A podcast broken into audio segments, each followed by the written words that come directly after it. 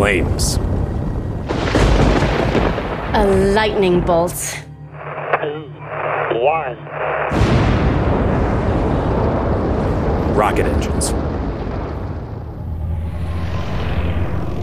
A starship drive. Ooh, a good one. All of these things have one thing in common. That's plasma. You sound a little bit more enthusiastic. Plasma. All right. And I have a new handheld mobile device that uses said plasma. How's that possible, you ask? Let's find out. Ladies and gentlemen, new gadget alert. Yay!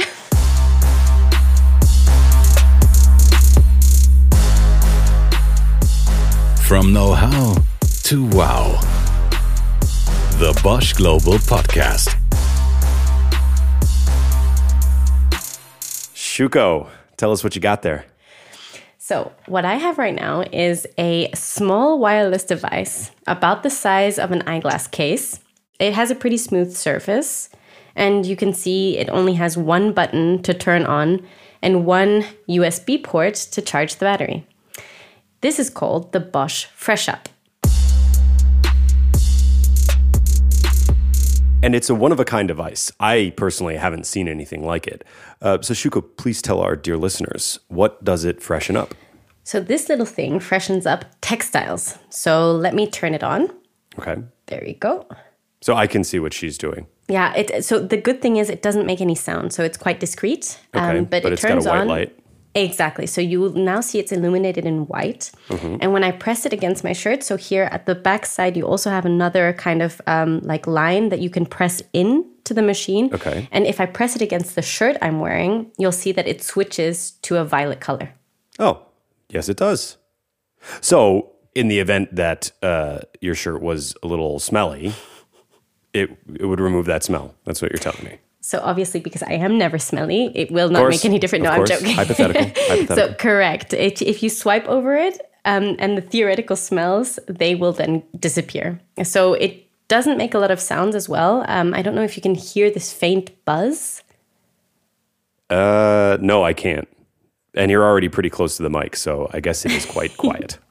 But to be honest, uh, so far overall, uh, it sounds kind of unbelievable. I mean, kind of a, it's almost like a magic wand. Uh, but of course, it's Bosch, so there's no magic involved. It's all just good, good old fashioned engineering and cool tech. So we decided to have a closer look and tell you more about it. So I share your fascination, Jeff. Um, I've had it for a few days now, and I can definitely confirm that it does work.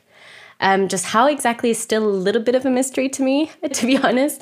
Um, so, you know, what does the plasma do exactly, and how does it destroy odors and not the fabric, for example? My question is how can you put plasma, as we said earlier, mm-hmm. that stuff that's comprising flames and lightning bolts, how can you put that into a battery powered, handheld, small device?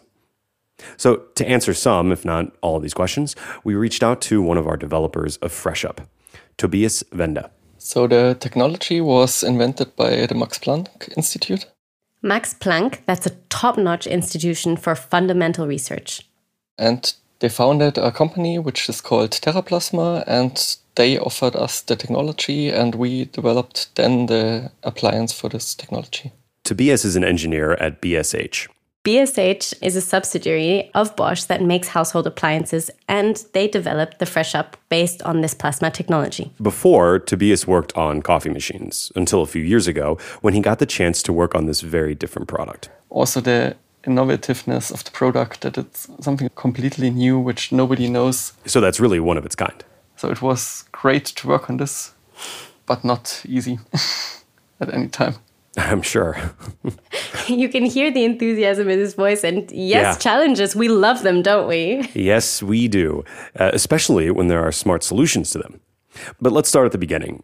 What is plasma, and do you really have the fire of the sun in your little fresh up, Shuko? We are talking here about uh, cold atmospheric plasma, so it's not the plasma from the sun, but it is plasma which you can create on a planet and you can make safe. To put it simply, plasma is an ionized gas. It's composed of ions and free electrons all buzzing around. One thing that I think I've heard before is that plasma is the fourth state of matter. That's right. Uh, so when you start on the cold end, so that's with the solids. And then you add some heat, and the solid melts.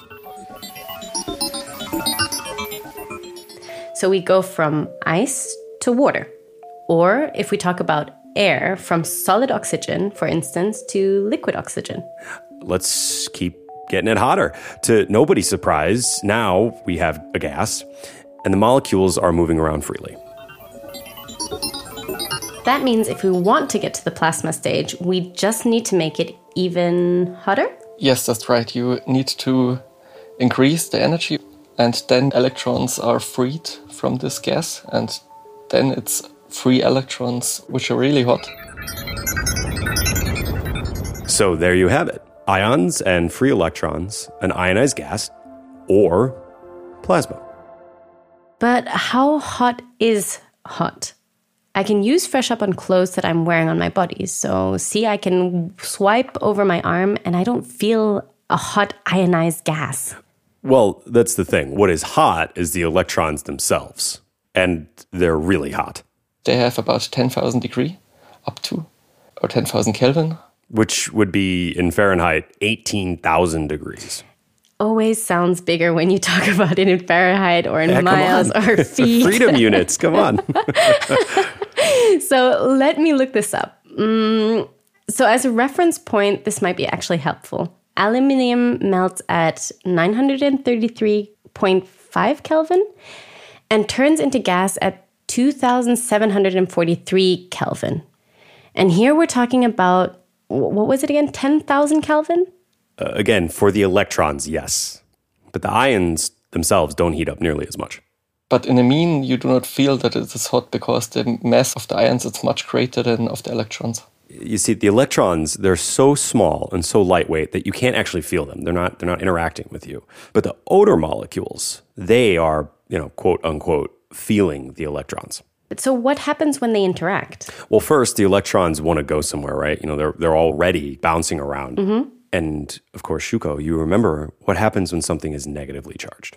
It gets discharged when it comes in contact with something else. There you go. High school physics. if you pull off a woolen pullover, for example, then you see micro discharges, or you um, get out of your car and touch the door, then you already felt it, I assume. Ouch! Yes, especially when the air is dry in winter. Sometimes you can even see a little flash there. And so, effectively, the same thing is exactly what's happening in the fresh up. there you have only very small lightning bolts, but many of them. They discharge into the fresh up's battery so you don't feel anything. But these little mini lightning bolts are crucial to the functionality. They're basically electron beams. And if there are molecules hit by these electron beams, like odor molecules or bacteria, they get burned or destroyed. I thought it was only odors. Here we're talking about bacteria getting destroyed too. Yes, also bacteria and viruses are inactivated as well. But the key use case for Fresh Up consumers is removing bad odors. And they're affected by this high energy electron beam in two ways.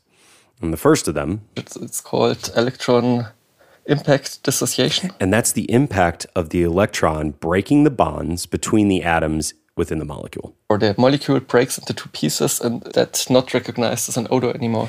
Breaking a smell molecule in half makes it not smell anymore. That sounds amazing. Yeah, and the other effect the electron beam can have has to do with its negative charge.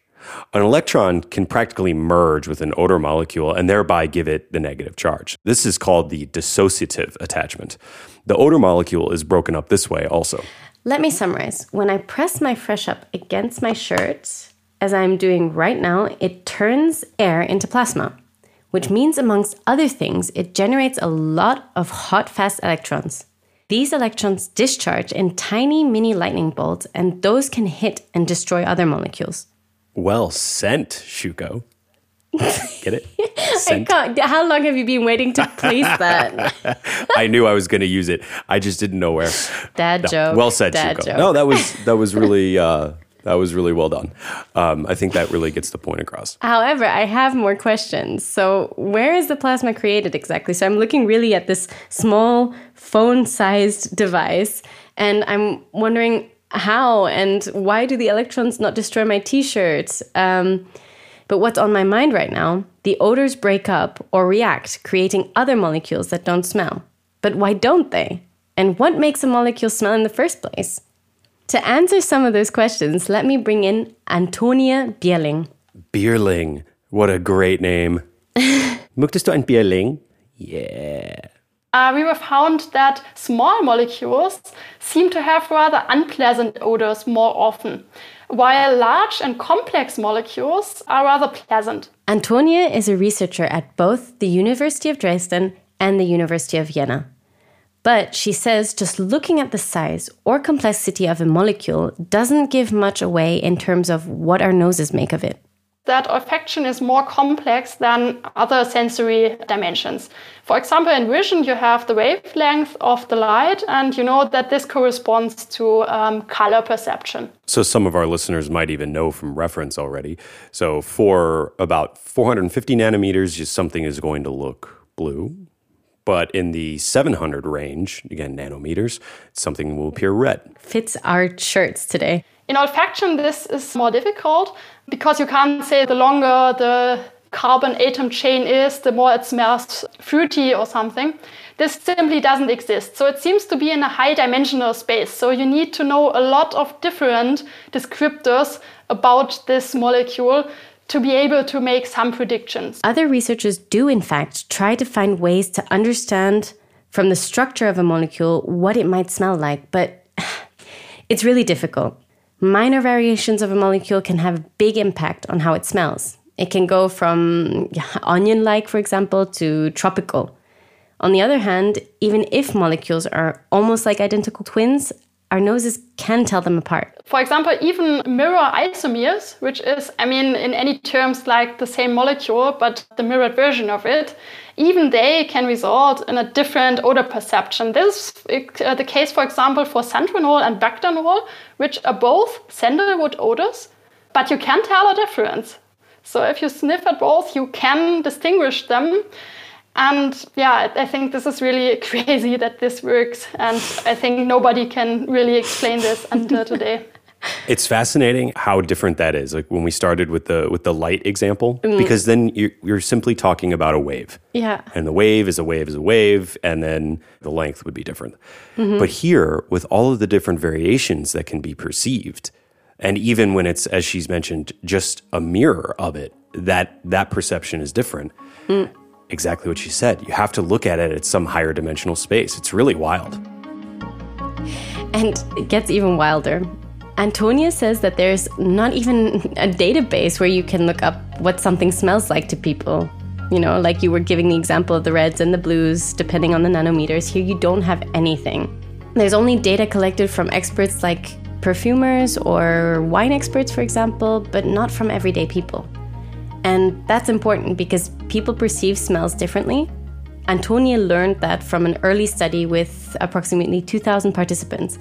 Not everybody agreed on the intensity or uh, on the pleasantness of the odor she tested. So, even for diacetyl, which is really, really unpleasant for a lot of people, you find some people who say that the odor is like a six or seven of a scale from zero, like very unpleasant, to nine, which means very pleasant. And uh, actually, I told this one of my chemist colleagues at work, and he did not want to believe me that people would give this a six or a seven he was uh, kind of um, worrying for the uh, mental health of these participants um, because in his opinion it's like a minus 10 on a scale from 0 to 9 it's kind of amazing that we can't even agree on what smells good and what smells bad. So yeah i guess the idea of having a, an odor database wouldn't really work. That's why it shouldn't surprise you that antonie is not a chemist but a psychologist so she says the pleasantness of a smell to a large degree depends on the context. Um, also, it can flip.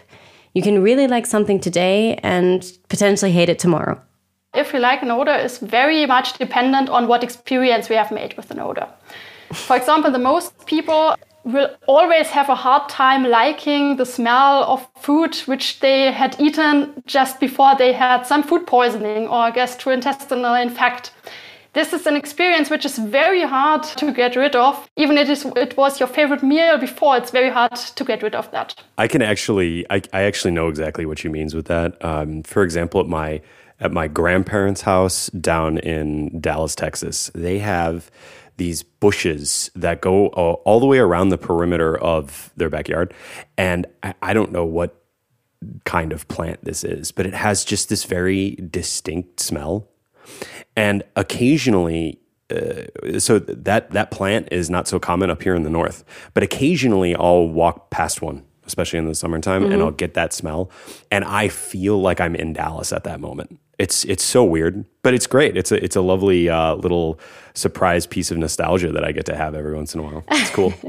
But uh, i'm fascinated by how many mysteries orders hold um, for even things like science and Antonie wants to solve some of these mysteries, um, and she hoped to eventually turn her findings into a electronic nose. So she already works on it uh, together with a team of scientists. However, one thing she told us about, I want to try actually myself. She said that it could make a difference whether you smell a scent from a bottle or a test strip, or whether you have the real thing in front of you that you can also touch and see. So I invited a fan of our From Know How to Wow uh, podcast uh, into my little recording studio um, at home. Lucas! He didn't hear me.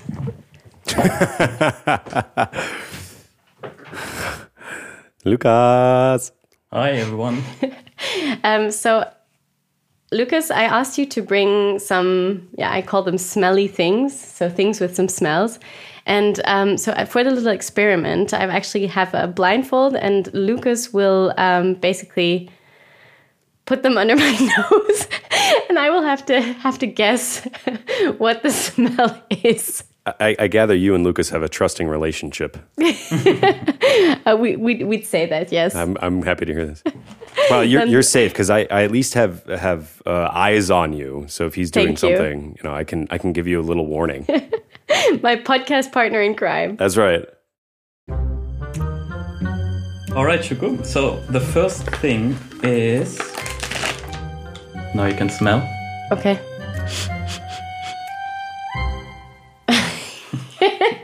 I feel like I want to eat that.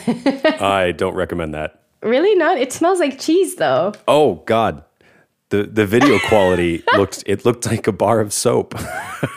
Grana Padano. Yay! See, I wasn't far from it. okay, the second item. Oh, this is oh my god. so I don't think people will actually know what this is. I can see it and I don't know what that is. My grandmother in Japan, she makes her very own umeboshi. Yeah.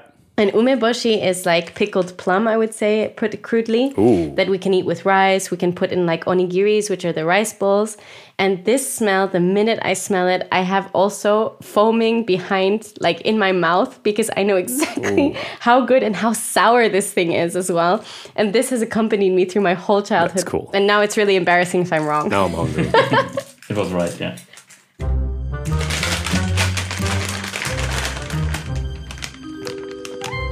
Next one. Oh. That was my finger. okay, sorry. Oh, gross. We babysit the dogs of all of our friends, and we happen to have quite a lot of snacks. And I would bet that that is the dried chicken hearts that we have for Happy. That's correct. Thank you very much. You're welcome. Bye bye. See you, Lucas. So I'm really currently a little bit disgusted with the last smell. I wish I could use the fresh up on my nostrils right now. Oh, wait, no. Please do not do that. and so while you are not using it on your nose, uh, let's hear some more from Tobias about the development of Fresh Up and its working principles. Yes, please. And I really want to know how do you heat up electrons to 10,000 degrees? Uh, to be fair, uh, electrons always have a very high temperature. I mean, we're talking about 8,000 Kelvin already, mm-hmm. just anyway. But yeah, that additional 2,000, uh, that's still something. This is done by a high voltage, high frequency electric field. So alternating current, going back and forth really fast. Uh, We are talking about 4000 volt peak to peak with 50 kilohertz sinus. And now, typically in a power grid, you have 50 or 60 hertz. But pay attention because Tobias is talking about kilohertz. So wait, 50,000 back and forth movements per second. Yeah. So the air is starting to oscillate. Fresh Up shakes the air molecules in front of the device. Well, the electrons.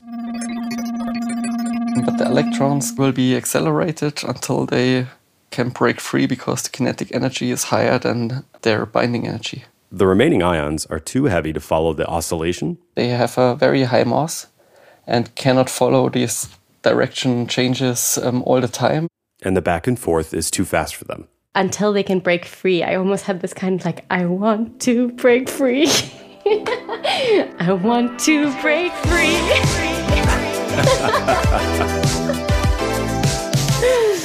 um, and there we have it plasma, ionized gas, ionized air, actually, in this case.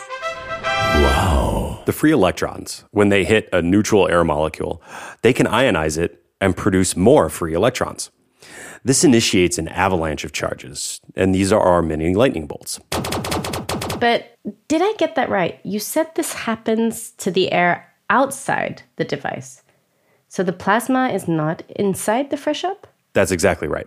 When you press Fresh Up up against a textile, there is air between the fibers of the textile itself.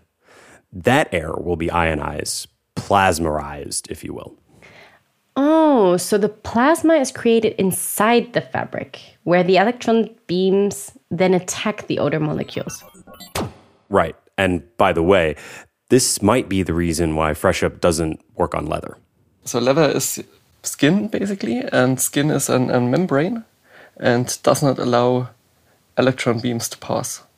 This is my theory, but I cannot prove it. Also, fur doesn't seem to cooperate with Fresh Up either.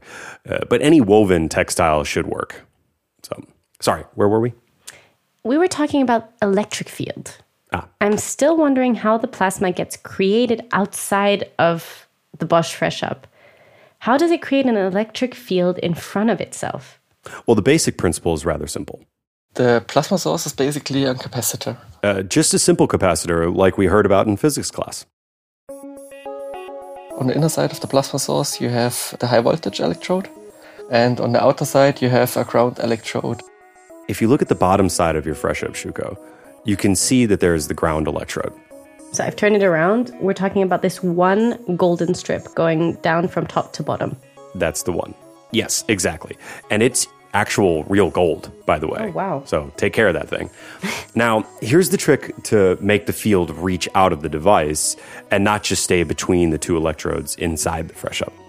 If you have a capacitor with one plate very small and the other one normal, then you have a non-linear capacitor. So you have the stray field around the outer electrode, which is the small one. The ground electrode that you can see is much smaller than the inner electrode. This makes the field lines bend and curve, and they create arcs that go beyond the electrode itself. In that area, the field lines are very close together. It it might be a little hard to imagine, but what you need to know is And in this area, the field strength get very high. And there is the plasma created. So the electric field is strongest right on the outer surface of the fresh up. Perfect. thank goodness for our Bosch engineers. Really, what would we do without them? Smell worse? Okay. Uh, anyway, to get to the point, that Fresh Up just works wasn't easy. It starts with the fact that this is a handheld and wireless device, so no wall plug, and yet it's using fairly high voltage. which is created out of a 3.6 volt lithium ion battery. The small direct current from a pretty standard battery is converted to 4,000 volts high frequency alternating current. But to bring up the voltage, they can just use a transformer, right? Yeah, there's nothing special there. We have a nearly standard transformer with 10 to 1400 windings, so 1400 windings on the secondary side. Now, next, in order to turn DC into AC, you need something called an LC circuit or oscillating circuit. That turns the even direct current into an oscillating alternating current. Picture a sine wave. Got it, Shuko? Again, Got it. high school physics, sine wave. Now, collect the plasma source, and you're done. Hmm, what's the catch? Well, the catch is that Tobias and his coworkers couldn't very well measure the alternating current they created. We have the plasma source, which has about 5 picofarads capacity, Remember, a plasma source is really quite simply a capacitor. and all high voltage probes, which you need to measure the high voltage, also has about 5 picofarads. This means you get a huge measurement area if you want to measure the plasma voltage. There are no probes on the market which have much lower capacities of 5 picofarads. which basically means connecting the probe to the system changes the system so much that you can't really measure it. You also change the tuning of the plasma source with this or of the high voltage creation.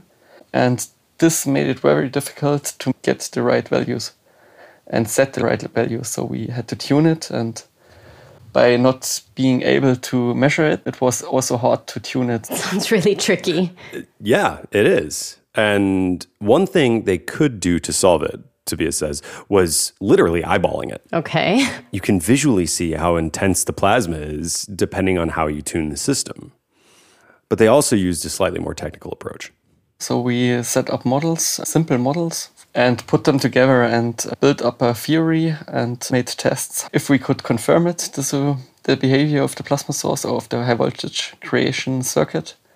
And step for step, we came closer to this behavior.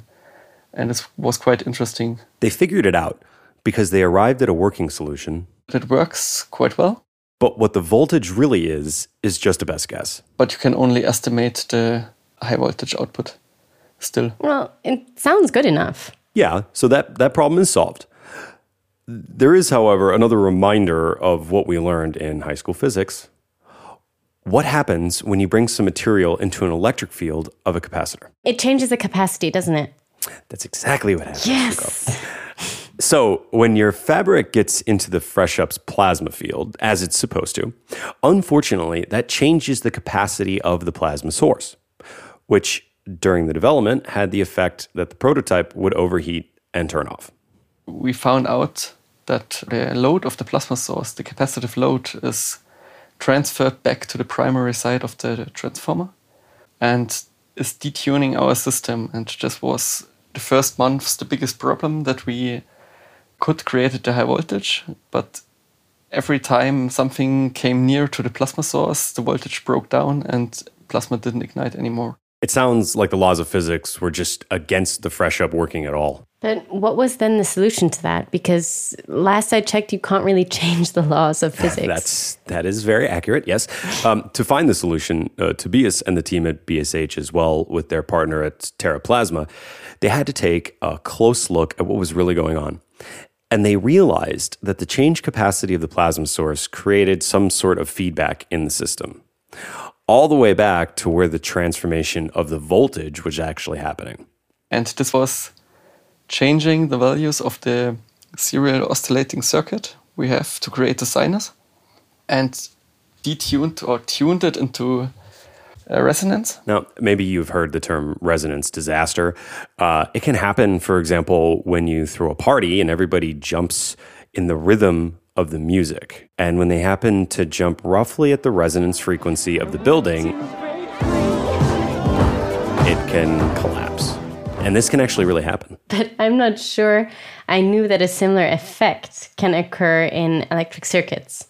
Though I can definitely see um, that this was a resonance disaster for the Fresh Up team. Resonance and the oscillating circuit had a series of effects on their system, actually. This means in a serial oscillation circuit that the current goes up, and this means our coil of the serial circuit was getting warm and could not handle the power anymore, or the resistance increased, and there was no power at our transformer anymore, but everything was on coil. All right, so when resonance causes all of these issues, can you even stop it from happening? What's the equivalent of the soldiers not marching in step when crossing a bridge, for example?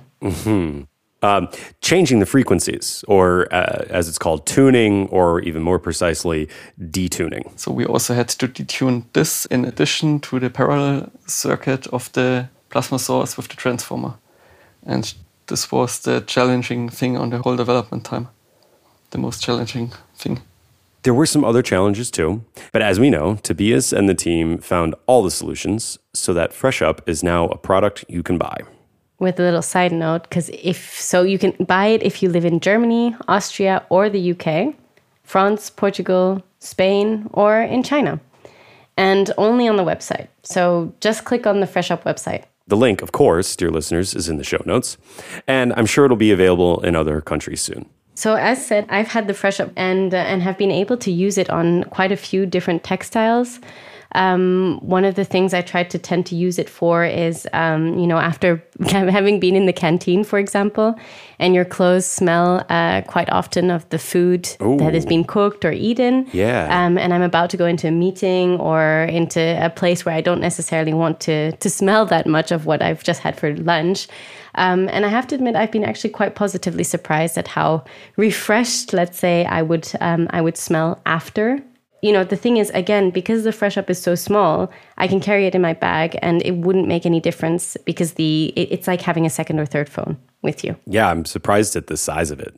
Uh, but what would you use a FreshUp for, Geoff? Oh, I I know exactly. Crypto has his has his favorite bed with his blanket on it. Crypto's my dog, dear listeners, and uh, yeah, he's got his favorite place. But he's a dog, so they come with you know a very uh, distinct smell. Smell. so yeah, rather than uh, fouling up my washing machine with all his hair, that uh, I think the FreshUp would be a nice little a little tool to draw out those wash cycles. I have some things in my closet too that are, I would say, really delicate, a little bit more like cashmere. And I have to admit, I'm, I'm, you know, when we're talking about high energy electron beams that can destroy odor molecules, I'm still really afraid that it could destroy, um, you know, fabric molecules. Uh, well, Tobias says no. He says that the fabric itself isn't affected at all. Even though, uh, of course, the plasma can't distinguish between a, a smell molecule or a molecule of, of fabric, um, it does interact with everything. It interacts with everything, the, you're right there, but smells are not very stable molecules. They react on their own and destroy themselves after some time. You know that smells go away after some time. And these are very easy to destroy. That's why we mostly destroy these smelling compounds or odors. And fixed material or stable material is not affected by these electron beams. And by the way, Tobias uses FreshUp himself. of I wouldn't have expected anything else. Of course. And and while it was designed with business travelers in mind, you know, traveling with with small luggage, like like you just mentioned in your example, um, they might appreciate a freshened up shirt. Yeah, I could imagine, um, even though it's not really my type of thing, but a camping trip, for example. Yep. Yeah, good example. Good example. And and while those are the the main target groups, Tobias speaks out a truth that probably many of us can relate to. So I use it at my chair trope, it's so called. um, it's my a chair in my bedroom where all cloths lay, which I had on once, but they are not really smelling fresh, but they are not dirty. And so I can use the appliance to fresh them up and wear them again. I'd never heard it. Neither have I. I love the fact that we have a now coined term for the clothing that are on the chairs because this chair you can find in all bedrooms. Yeah, chair wardrobes. I like it. From know how to wow. The Bosch Global Podcast. So, where do you keep your winter clothes, Geoff? Oh, just in the back of the closet, you know, just in the rotation. So, it's summer now in the northern hemisphere, but Indeed, it is. but the next winter will come. And to get ready for it, maybe we can talk about upgrading your heating. That sounds like a good idea. In the next episode, we'll look at heating from a data perspective. Uh, data is the new oil after all. So, Shuko, I'll talk to you next month. Bye.